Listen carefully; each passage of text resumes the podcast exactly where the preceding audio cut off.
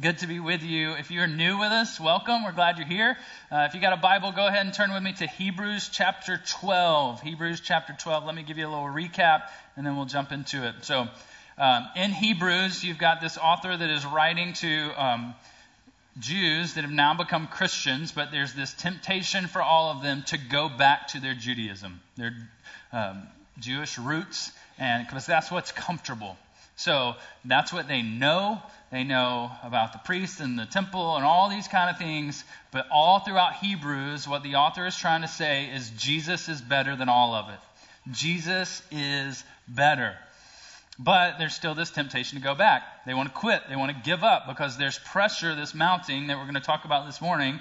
There's a stressful situation taking place that makes them want to go back to uh, what they know. So at the end of chapter 10, you get uh, this author saying, please don't shrink back. Keep enduring. Keep enduring. Don't go back to what you're used to. Don't shrink back. And Jesus is better. But then in chapter 11, you get this whole list of people who have been faithful. So people who didn't shrink back, people who did endure, normal people, not crazy people, but did extraordinary things because of their faith. And that faith led to great success for many of them, and it led to great suffering for many of them. And then we get to chapter 12, and Jake kicked this off last week.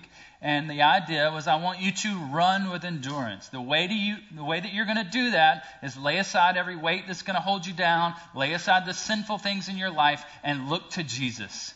Because ultimately, the author is saying, I don't want you to grow weary and become faint hearted. Growing weary and faint hearted kind of describes the last two years for our world, right? I'm so worn out. I'm so tired. I'm over it. I've got nothing left. And that's physically, mentally, emotionally.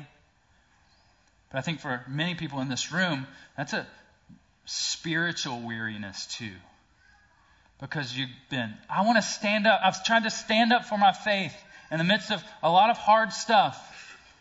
And I've been met with just ridicule.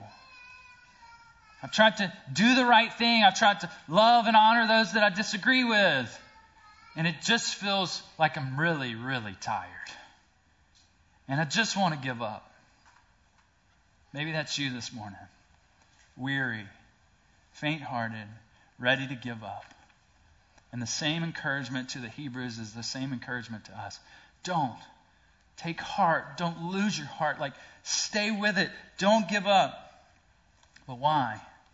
You see, because when we start to feel that kind of weariness for that long, you're so tired for so long, even as a believer, you may start to ask the question, like, is God mad at me? And that's why I'm having to deal with all this? Does God really love me? If He did, wouldn't He take away the pain? Wouldn't He take away the hurt? Has God, is He even near? Has He abandoned me? And it ultimately begs this question like, where is God and what is He doing when life gets hard? Where is God and what is He doing when life gets hard? I think Hebrews 12 is going to speak tremendously to that. So let's jump right in. Hebrews chapter 12, we're going to Look at verse 4, starting out there. In your struggle against sin, you have not resisted to the point of shedding your blood. So there's this struggle that the Hebrews, the Hebrew Christians were facing here.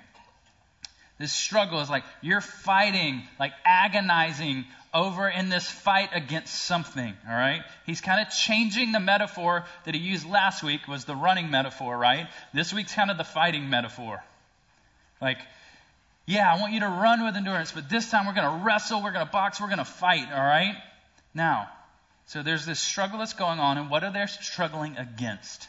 It says, in your struggle against sin. Now, in our English translations, we miss a little definite article the there, would be probably more accurate. And your struggle against the sin. So there's a specific thing going on that they're struggling with. Because you could also look at kind of back to verse 1 where it's saying lay off every weight and sin and go, this is about personal sin. I don't think that's what uh, the author is trying to get at here. Because if you look at verse 3, what do you have? Consider him who endured from sinners such hostility. So there's this hostility that's coming against himself, talking about Jesus, so that you may not grow weary or faint hearted. So they have endured from sinners hostility. So, what he's trying to get at here is there's this struggle that you have against a specific adversary or enemy. Jesus endured this hostility from sinful people. So there's a suffering that's taking place in this church, and that suffering is not just coming from internal sin, but it's coming from an outside pressure. People opposing the gospel. So there's some stress and pressure that's mounting among these people. And it's leading to their weariness, it's leading to their faint heartedness, it's threatening their endurance. I don't think I can keep going anymore because of this pressure, whether it's the economic persecution or social persecution that they're happening. They're beginning to wonder, like, this is too hard and it's lasted too long. How do I keep going? So, again, a fight against an outside enemy that's causing great suffering in their lives. It says, So, in your struggle against this outside enemy, you have not resisted to the point of shedding your blood. This is a, the idea of resisted there goes back to the Greek games, and it's kind of like boxing, all right? That in this time period, they are just taking blow after blow to the head. And it just keeps coming. It just keeps coming and it just keeps coming. He goes, in this struggle against this outside sin that's creating so much suffering in your lives, you're taking blow after blow after blow. And you go, okay, yes, now tell me some good news. And he goes, but actually, you haven't even struggled to the point of shedding your blood. Like, wait a second. I thought we were getting some encouragement here. Like, you're saying it's bad, but it's only going to get worse? That's what the author's saying to them. You think it's bad right now, but you haven't even struggled to the point of shedding your blood. Like, death hasn't even occurred yet. Bloodshed hasn't occurred yet in this struggle, this persecution that they're experiencing. Evidently, there hadn't even been anybody martyred for their faith at this point. But they're feeling this weariness and faint heartedness because of all this pressure that's mounting, but it's only going to get worse, he says. It's a very, very stressful environment for this, this group of people. If you look back at Hebrews chapter 10, it's not going to be on screen. We read this the other day again. But just so you know the pressure that they've already faced, Hebrews 10 32 through 34 says, But recall the former days when, after you were enlightened, you endured a hard struggle with sufferings, sometimes being publicly exposed to reproach and affliction, sometimes being partners with those so treated. For you had compassion on those in prison, and you joyfully accepted the plundering of your property, so since you knew that you yourselves had a better possession and an abiding one. So here's a group of people, they know the pain, they know the suffering. It's really hard, and they're facing it because of other people. It's not something that they've done. And they're getting weary. They're getting really tired. So then, it's getting to the point, and if you're that use that boxing metaphor, and you're boxing, it's to the point where they go, I just want to throw in the towel. Like I'm done. I can't do it anymore. And some of you are there this morning, like, if I had a towel, I would definitely throw it in, right? Hey, I'm going to just pause for a second. If you got room in the middle of your aisle, like if you can scoot to the middle, we got people uh, kind of standing at the back that still need some seats, but it's hard to see when there's just like coats everywhere. One, so if you could kind of scoot to the aisles, that would be really helpful. All right? Thanks, guys. It's a wonderful problem to have lots of people that want to come, right? All right, so here's people, and they want to throw in the towel. And maybe that's you today. How do you fight and not lose heart? How do you do this? Let's look at the beginning of verse 5 because he's going to ask them another question here, but it's maybe not the question that you're thinking. He goes, So you haven't struggled, you haven't resisted to the point of shedding your blood. Verse 5 And have you forgotten the exhortation that addresses you as sons? He's going, Hey, I want you to remember who you are. I know it's really hard right now, but I want you to remember who you belong to. I want you to remember your identity. Have you forgotten that you're sons? Have you forgotten that? And at this point, if I'm writing this letter, I'm going, Yeah, have you forgotten that you're sons? Let me tell you about how awesome your Heavenly Father is. I know you got hostile, sinful adversaries that are causing tremendous stress in your lives. Let me tell you how great your Heavenly Father is. How big and bad and much stronger He is. That's what I would write. That's not what the author of Hebrews writes. He actually throws a pretty significant curveball here. Let's look at verse, the end of verse 5 and 6. So, and have you forgotten the exhortation that addresses you as sons? My son, do not regard lightly the discipline of the Lord nor be weary when reproved by him.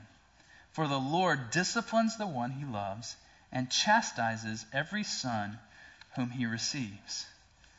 So he's going, hey, Hebrew Christians, have you forgotten? Have you forgotten that you're a son? And your father is a heavenly father? Have you forgotten that you're children of the most wonderful, loving father? Have you forgotten? I know you want to throw in the towel, but I need you to remember who your heavenly Father is. So he quotes Proverbs 3 11 and 12. That's where that quote is from. And so we, in that proverb, it is a loving father that's dealing with his children. Now, some of you have already connected the dots. You're like, wait a second. We're talking about suffering that's coming from outside people and we're experiencing pain and suffering. And now the question to those people is this is the Lord's discipline? This is the Lord disciplining me because of this suffering and pain that I'm experiencing? Now, let me define discipline for you this morning. Correction done to change a negative behavior of the offender. Correction done to change the negative behavior of the offender, versus punishment, which would be correction done really for the sake of the offended. Some of you are like, I'm not in psychology class right now. Like, I don't want to do this, right? So let me give you a little illustration that might help you. So pretend you're a parent and you're in Target and you've got a toddler, and that toddler decides that he wants candy at the at the you know cash register and you're like, no, we're not gonna, we're not doing candy today, right? And that three-year-old decides, okay, I'm gonna show you how much I want the candy, and they start screaming and yelling. Some of you are like, never been there before, right? Like never, ever, ever. Right? They're screaming and yelling, and they're going crazy. And in that moment, you as a parent, you know that everybody's looking at you, right? And then you know, you think at least, this is when your like middle school insecurity comes back up, but right? Like you're there and you think that everybody's looking at you, they're all judging your parenting. Some of them probably are, who cares? Right? right? But like they're judging you. And so for your sake, the one being offended, you decide you want to punish your child. No, we're not doing this. This is not how we're going to act in the middle of the public. No, but it really makes you feel better. Like you're correcting them to make you, the offended one, feel better, right? Discipline's different than that. Discipline's going, hey, this is not how we're going to act here. And they're still screaming and yelling. But you're going, I, I know this is hard. And you, you begin to correct and you begin to instruct and you begin to teach. But it's not for you to make you feel better, it's for them. Hey, there's going to be plenty of times throughout life and you're not explaining this to the three-year-old in Target right now, okay? Some of you, some of you like young people that don't have parents, like, oh, that sounds great. Like you're not going to do that all in the moment, okay? So, but at some point you're going to go, I know there's going to be disrespect. There's going to be people that are going to ask you to do things that you don't like down the road, and you need to learn to be respectful now. So I'm going to teach you now in front of the candy at Target how to do that. But it's really disciplining them and correcting their behavior for their own sake, not for your sake. That's what we've got going on here. It says, The Lord disciplines those he loves. So there's this process that we're trying to learn a way of life. We talk about raising up mature disciples here. The same root word, disciple and discipline, same thing. It's to learn. A disciple is a learner. So when it comes to discipline, there is something that we're trying to learn, a way of life that we're trying to learn that involves training and correction and instruction. And that's what's happening here. Have you forgotten, Hebrew Christians? I know it's hard. Have you forgotten the Lord's discipline and that He loves you? He says, So what I need you to do is Do not regard lightly the discipline of the Lord, nor be weary when reproved by him. Take the Lord's discipline seriously. It's not a thing to be taken lightly, it's significant what the Lord's trying to do. Because men grow weary when they're corrected, right? We think really highly of ourselves. And when someone, a boss has to correct us or somebody else has to, to cor- correct us, we end up walking around like Eeyore, right? Oh man, this is a terrible, I'm a terrible person. Like, this is awful because we thought so highly about ourselves. But now somebody's corrected us and we get weary because we've been corrected, because discipline has happened. He goes, What I want you to do is to know that you're loved, know that you're received by the Father. Discipline is a sign of the Father's love for you. It builds endurance. It helps you not to throw in the towel when you, it's really hard. Yes, it's really hard. I want to quit, but God, I know you love me and you're trying to do something in the middle of this. We'll get to what he's trying to do in a little bit, right? It's a sign of your identity as one that the heavenly, your heavenly Father has received in the midst of really hard things, church, you have to know as a believer that the Father loves you and He loves you deeply. And I know that's hard to grasp when it's hard. When things are going on in your personal lives, when things are going on in your family, it's hard to know that the Father loves you. But we can't misinterpret the Lord's discipline. Don't misinterpret the Lord's discipline. The suffering's coming to them from these hostile sinners. So does that mean God's causing it all? No, but God's in control of it all. God's in charge of it all.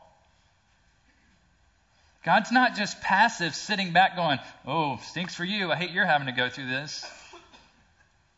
He still rules over those hostile sinners. But in the midst of it, it's fulfilling his loving purposes. So then that begs the big question. So does God cause suffering? Does God cause suffering? I'll tell you this God is never the author of evil, ever. But God absolutely may allow it in your life. God is never the author of evil, but He may allow that suffering in your life for a purpose because He loves you and He's received you as His own child, and we can't miss that in the midst of really hard things. Maybe I can give you another illustration to help explain this. So pretend that uh, you've got a surgeon who uh, and an ER doctor. Right? Being a surgeon being somebody who, like, there was a plan, you knew there was a surgery that needed to take place, versus an ER doctor who may still do surgery, but is going to kind of respond in the moment. For the surgeon, there's a plan. There's intentionality. I'm going to intentionally make an incision for your good, right? Versus an ER doctor who an accident happens, he's having to or she's having to respond having to respond in the moment, and they're going to make a cut and go, I hope we can get this worked out in the moment. That's the difference that we're talking about here. God's going, no, there's an intentional plan. I know there's suffering, and I'm allowing it because I know what's coming out of it. I know what could come out of it. And I'm doing this for your good. God's not just going, oh, things didn't go right. Like, hope we can fix it. There's hostile, sinful people causing persecution. He's not going, oh man, I didn't realize that. Like, I better figure out how to fix it. No, He's in charge of it all. God is sovereign over everything. But He's intentionally using that for a purpose that we're going to get to in a second. So, does God cause suffering? He's never the author of evil, but He may allow it in your life. What we don't know is how long that suffering will last. We don't know how difficult it might become. This is what we do know that in the midst of that suffering, we are loved by the Father. He has received us by His grace and His grace alone. And He is absolutely at work in the midst of the suffering. So don't reject it receive the Lord's discipline. Don't try to run from it. Don't try to avoid it, but receive it. Let's go to verses 7 and 8. It is for discipline that you have to endure. God is treating you as sons. For what son is there whom his father does not discipline? If you are left without discipline, in which all have participated, then you are illegitimate children and not sons. In this discipline, you have a loving father that's treating you as his child by his grace. He's not angry at you. He's not mad at you because suffering is taking place. You're not an illegitimate child who, in this context, didn't have the same rights and responsibilities and privileges that true biological children had. You have all those privileges. You have all those rights and responsibilities because you've been adopted into His family.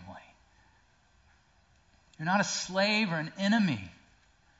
God loves you. You're like, wait a second. So God loves me, and that's why I'm still experiencing some of this suffering? Yeah, He loves you. Don't forget it. He's treating you as a son. I did youth ministry for many years, and some of you know, if you have teenagers, that those are troubling times, right? Uh, to say the least. You, the teenager thinks you know nothing. You maybe not always be the kindest to them in the moment, right?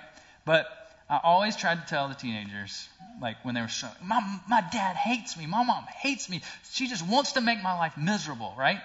And I always said, like, Hey, when your mom and dad wake up in the morning, do you think the alarm clock goes off? They pop up out of bed and go, How can I make his life miserable today? Do you think any parent like is literally thinking that every day? Some of your parents like, yeah, I thought that yesterday, right? But overall, that's not what your parents are thinking when they wake up in the morning. Now I know it's hard in the moment when you lose the cell phone because you did something stupid, right?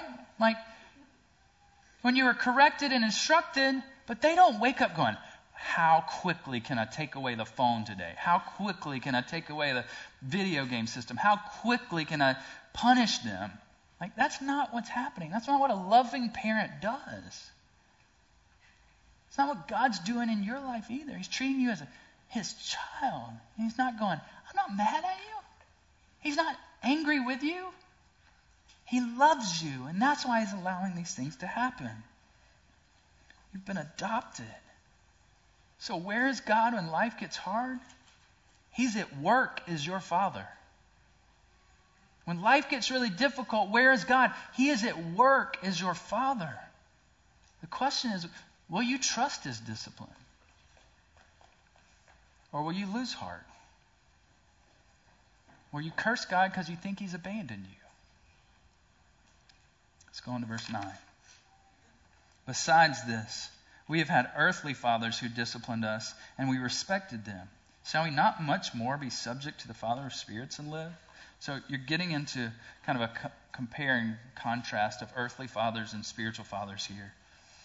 In earthly discipline and spiritual discipline, God's discipline. It says, so for many of you, you respected, at some point, you respected your father's discipline, your earthly father's discipline, you began to respect it. Now, some of you are in the midst of it right now, and you're like, no, I have no respect, right? But I remember distinctly when I was a senior in high school, I was sitting in an American history class. And as I was sitting in that class, uh, I had become a believer as a freshman in high school. So God had changed my life and changed my desires. And um, I'm sitting in that class, and there's a group of people on, around me that we operated differently because I was a believer, they weren't and uh, they did things uh, that I just didn't participate in. I had my own sinful struggles, but theirs were probably more outward than mine were at the time. But I remember one day, I have no idea how this came up in class. We were doing this worksheet, felt like busy work at the time, and one of the per- one of those friends asked another one. They said, "Hey, did your parents ever discipline you as a kid?" And it was crazy. Like multiple people joined in the conversation. They're like, "No, we got to do whatever we wanted to do. And it was the first time in my entire life that I was really thankful that my parents disciplined me. Because I saw the things that they came in on Monday morning struggling with, and I thought, oh, I've got to avoid all that, all those consequences. Again, I had my own sin struggles. I wasn't perfect. But I had avoided so many consequences in life because my parents loved me enough to correct the negative behavior for my sake. So we respect like earthly discipline at some point, right? But he goes, How much more? Verse 9. Shall we not much more be subject to the Father of spirits and live? I, you respect some earthly discipline. How much more? And some of you are going, What is the, the Father of spirits there? Really simply, he's just trying to communicate the spirit, a spiritual father. An earthly father's discipline brings respect. Spiritual father's discipline brings life. You can receive that discipline and it lead to life, or you can reject it and it leads to death. Let's look at 10, verses 10 and 11 where this contrast continues. For they disciplined us for a short time as it seemed best to them. But he disciplines us for our good, that we may share his holiness. So, for a short time, an earthly father is going to discipline as it seemed best to him. You see, earthly discipline is short in duration and it has a limited scope. You know, as a parent, you don't have all knowledge, right? You don't have all wisdom. You're trying to do your best. But the discipline of a heavenly father, one that's completely sovereign, one that's completely in control, one that's completely in charge of it all. He's not limited in his scope. He has unlimited knowledge. He knows it all. He knows what's to come. He knows the end game of it all. He knows what's best for you.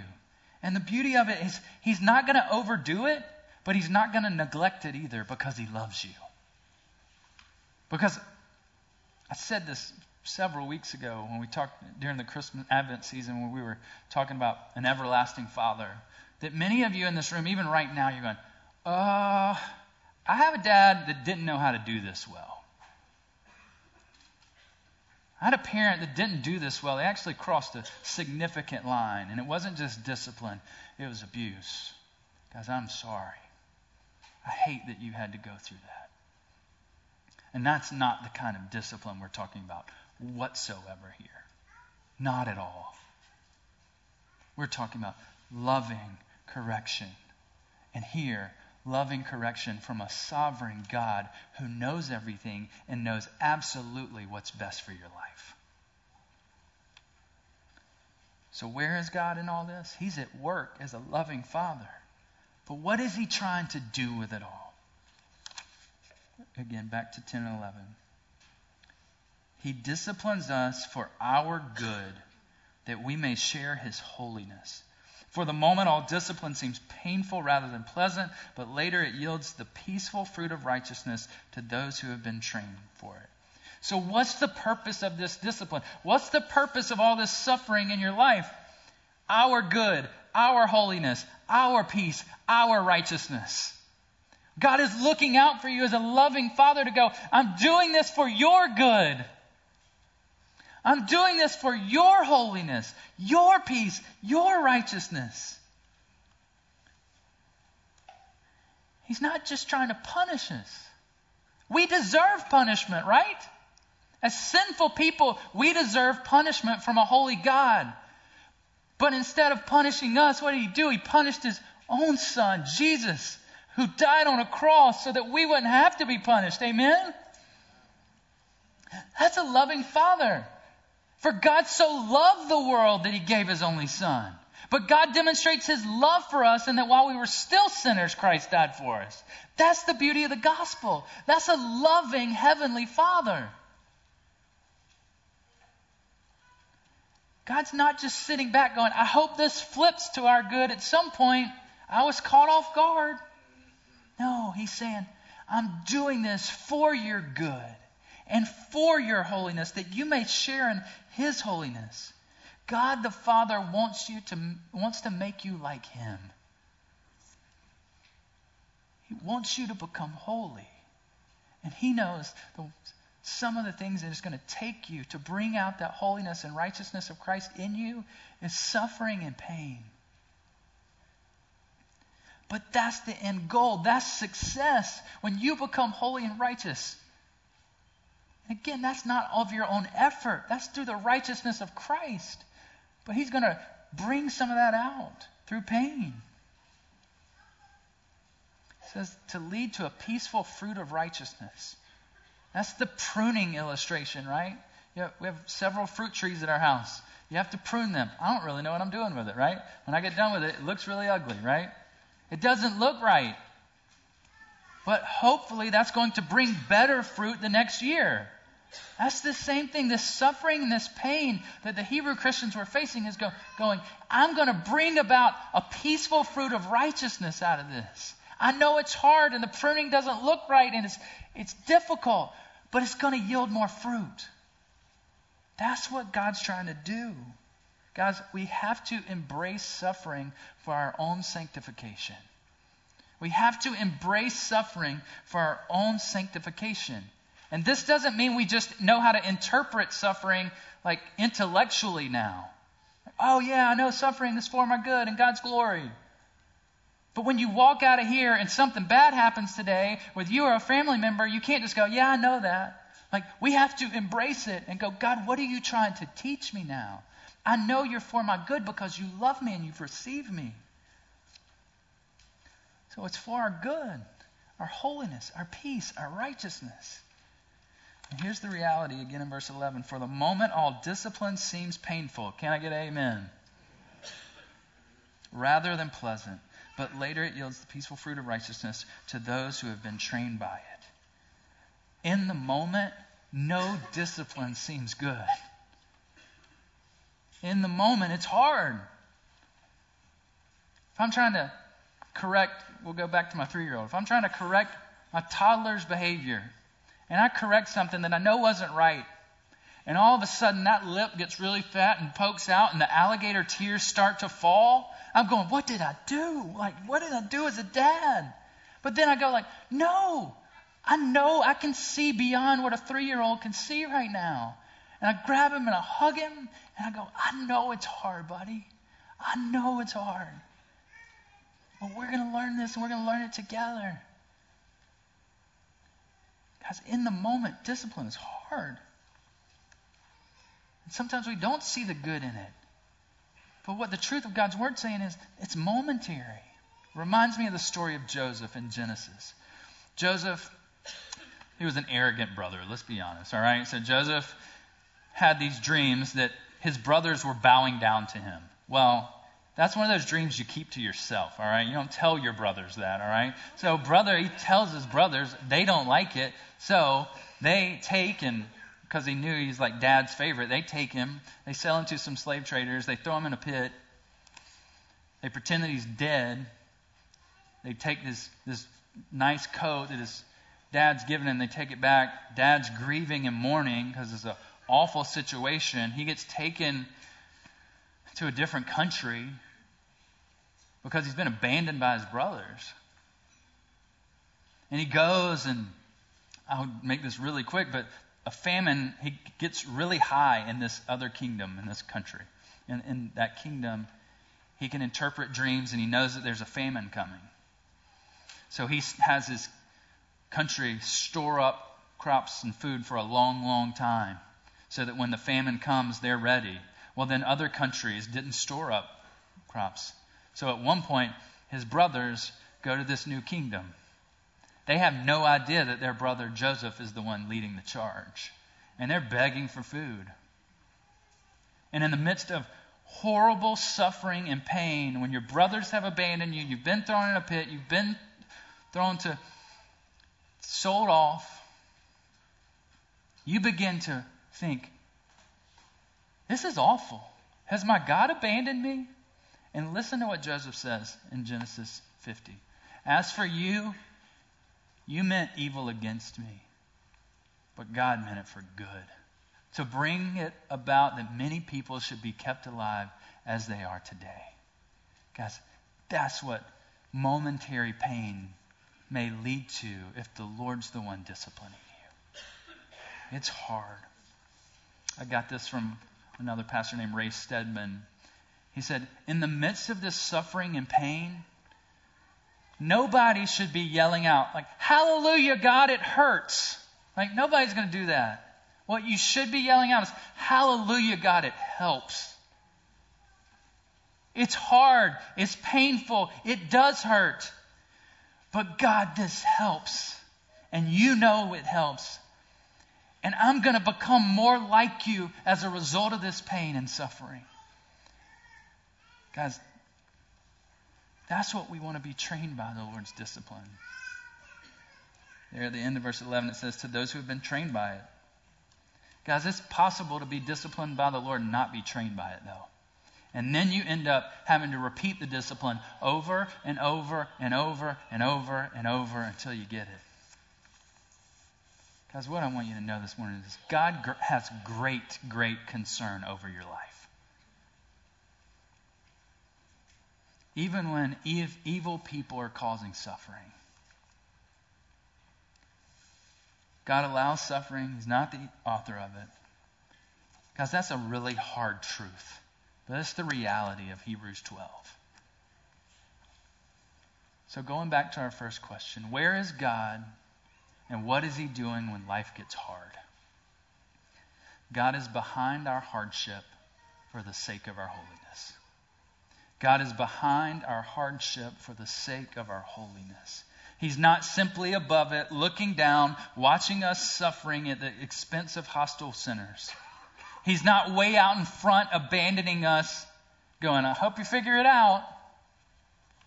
God doesn't hate you. You're not his enemy. Because of Jesus, you're not his enemy. He loves you, and he's treating you as his child. God is for you. He's for your good. He's for your holiness. He's for your peace. And He's for your righteousness. So, what do we do with this? Verses 12 and 13. Therefore, lift your drooping hands and strengthen your weak knees, and make straight paths for your feet, so that what is lame may not be put out of joint, but rather be healed. Your healing is the ultimate goal here. He's going, lift your drooping hands. Now that you know that you haven't forgotten that you're sons and that you're loved by the Father, lift your drooping hands. Straighten your weak knees. Make straight paths for your feet. Now we can look at this and go, all right, I know what I need to do after this sermon. I need to pull up my bootstraps and I need to work really hard to strengthen my weak knees and lift my drooping hands. Guys, that will fail really quickly. What you need to do is press into Jesus because by his wounds we are healed. Jesus took our punishment so that we can experience the fruit of discipline later. When Jesus was getting ready to go to his death and be arrested and then go to his death, this is what he said in John 16 33. I have said these things to you that in me, so in Jesus, you may have peace. You don't get it by just pulling up your bootstraps. In the world, you will have tribulation. The suffering will come. But take heart. I, Jesus, has overcome the world. In the suffering and the pain, when you're weary and faint hearted, take heart because Jesus has overcome the world. Guys, that's good news. So, my encouragement to you today is remember the Father's love for you. Some of you in this room, you maybe have forgotten it. Remember John 3:16. Remember Romans 5:1. Remember 1 John, the book that talks all about God's love. And then secondly, embrace hardship. Don't try to run from it. Don't try to avoid it, but ask the question, what is the Lord trying to teach me in it? Guys, imagine if our whole church began to do this.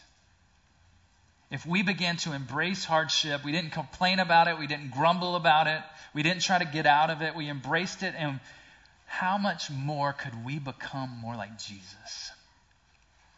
And then I can guarantee you that your neighbors and your coworkers, when they watch you go through painful circumstances and you go through it with joy and hope, they're going to go, What's wrong with you?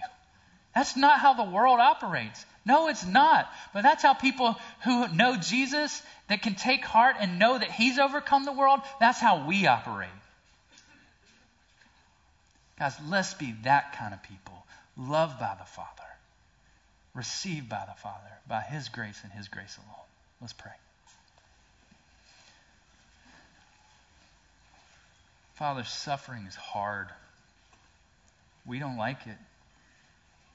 But God, today I pray that we would think about it differently. I pray that we would think about it as children loved by you, our Heavenly Father. God, for so many in this room that are weary and faint hearted today, I pray that they would take heart knowing that Jesus has overcome the world. Please, God, we beg you to help us be that kind of church. Pray this in Christ's name. Amen.